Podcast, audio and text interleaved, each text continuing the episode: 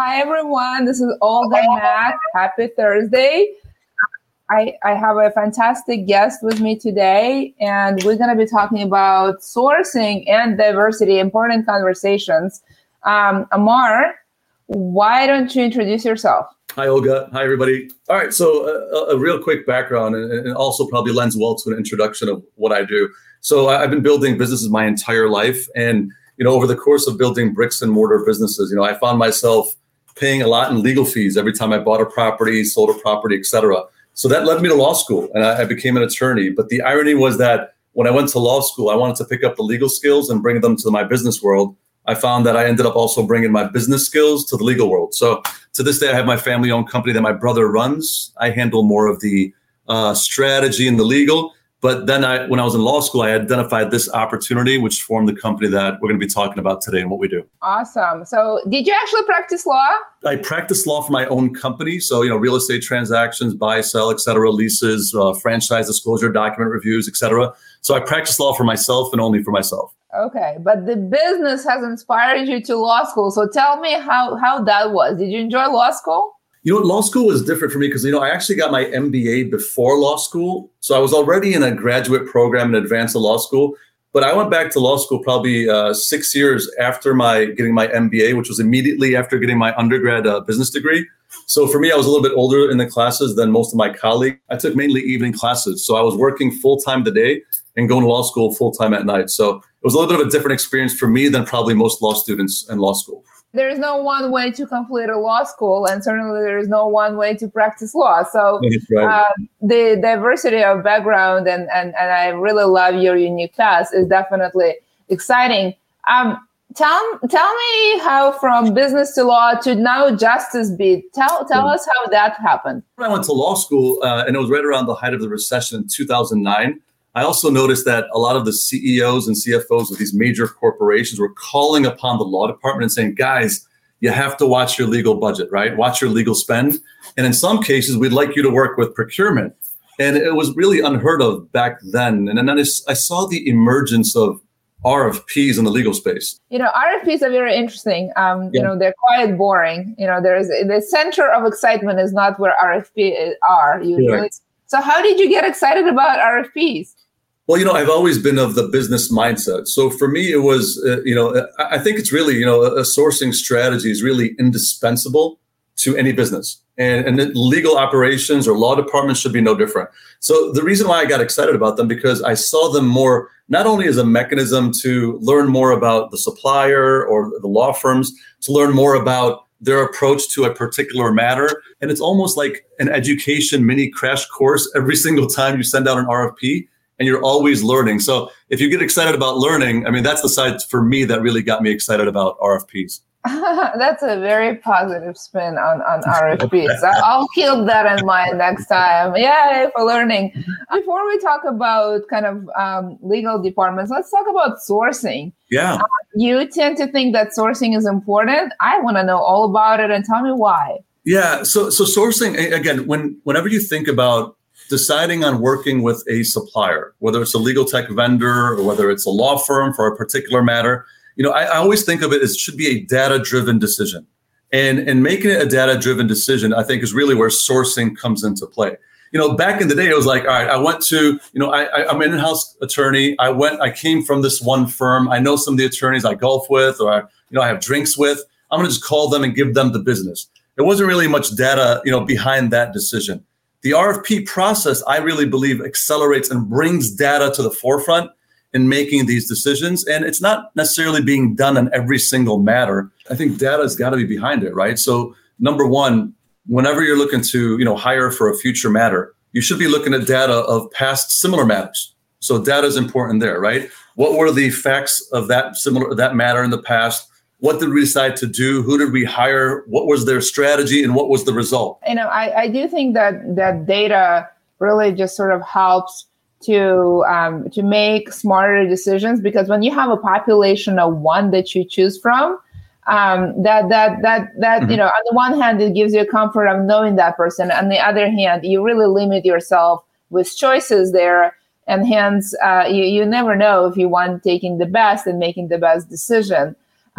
Look, the business side of law has been getting a lot of attention lately. You know, you have a background in business and you have background in law, but how did you get interested in the business side of law and specifically sourcing? Well, you know, I think that was the beauty of it. If you remember when I said I went to law school, I really went in with the mindset that I'm here for 3 years to pick up my legal skills that I would like to have in my businesses. And I really had the business mindset the entire time I was in law school. But I think it's because of that, right? Not only despite of that, but because of that, I kept seeing everything that I was learning from that business lens that ultimately, again, led me to identify the opportunity for Justice Bid. And had I not had that vision or that lens I was looking through. So the funny thing is, Olga, and I'm always happy to share the story. When I first launched the business, I launched it as a marketplace. And that model quickly failed. You know, we learned very quickly that wasn't, we were attacking the right problem, but we had the wrong solution. So we went back to the drawing table and we built out a software as a service solution offering. And that's really when things really took off. We were able to land some Fortune 50 clients, start growing, get some early adopters. It is, you know, very interesting how, you know, we increasingly have focus on sourcing in legal. Yeah. And Amar, curious about the value that your business provides to legal departments. I think when you make the process of running the RFPs smoother, right? You're making the decision-making as close as possible to being objective, using the criteria that you identify in advance of running the event, scoring and weighting the event's responses. You're getting closer to making a data-driven decision. I think to me, when you help automate that, streamline that functionality for corporate law departments, and then you also have the use of templates ready to go, where they can now execute events on the go and probably get them out the door within an hour. You're making this easier and they're more likely to repeat them over and over again, which again helps accumulate more and more data to drive that decision making. Why should every legal department embrace the sourcing? I think you're seeing a surge in this trend. More and more law departments are embracing it. Had you asked me this question 10 years ago or so, most law firms and probably corporate law departments would have said, wait a minute, RFPs, you know, what are we, pencils? These are legal services. We're different. We're unique. But now you're seeing more and more corporations readily accepting the value in running these events. So I think you're going to see this trend continue. Yeah. So tell me, if you are a legal operator making an argument to your attorney who wants to use his relationship, what is your best argument to a lawyer who wants to use his, I don't know, law school body? Yeah. I think it goes back to the data piece, right? To be able to say, listen, well, savings will be a part of this, right? If you're running an effective sourcing strategy, you should see some savings. And it's also going to be savings without sacrificing the quality of services you're receiving. So I think when you couple those two arguments together, that's probably one of the most effective arguments that legal ops can make to their stakeholders at the law department. What is the upside? What is the upside of this data-driven relationships in terms of choosing your sourcing your vendors? Well, I'll tell you what, and I'm going to bring up a topic that's super important and passionate. I'm very passionate about, and that's diversity. I think when you're using data to make decisions on who gets the business, obviously you're looking at things like pricing. You're looking at things of the quality of the service, their key impressions, key insights, but also diversity. And now when you're looking to say, well, who do I want to hire on this matter?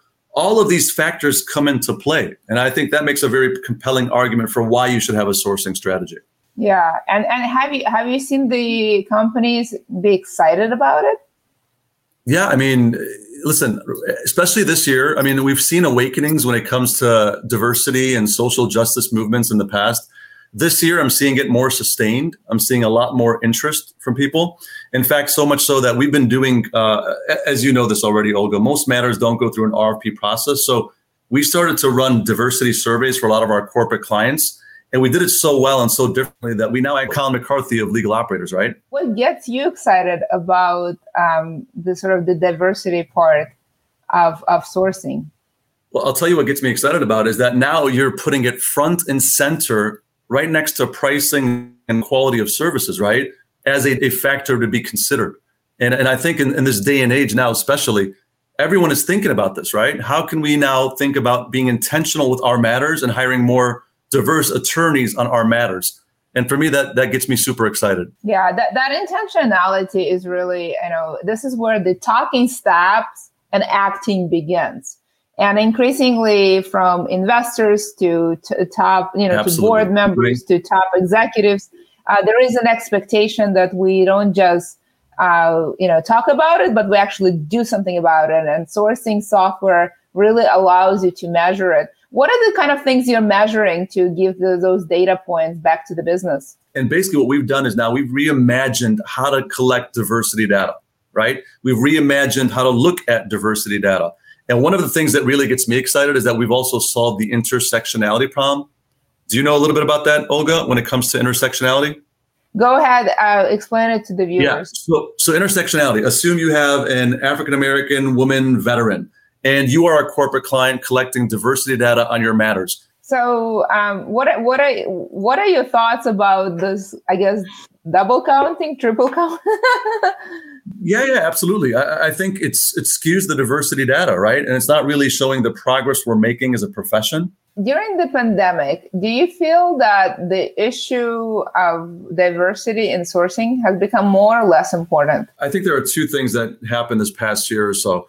The social justice movement obviously has made this a lot more important with diversity. When you look at technology companies, minority-owned technology companies, fact, do not get funded as much as their counterparts do, their non-diverse counterparts, which means if you're a diverse or minority-owned company, woman-owned company, the facts suggest that because you don't have as much funding, you're probably not gonna be able to sponsor as many conferences, have as many of your employees traveling the country, meeting with clients, and that might put you at a disadvantage. But the pandemic, it equalized everything, right?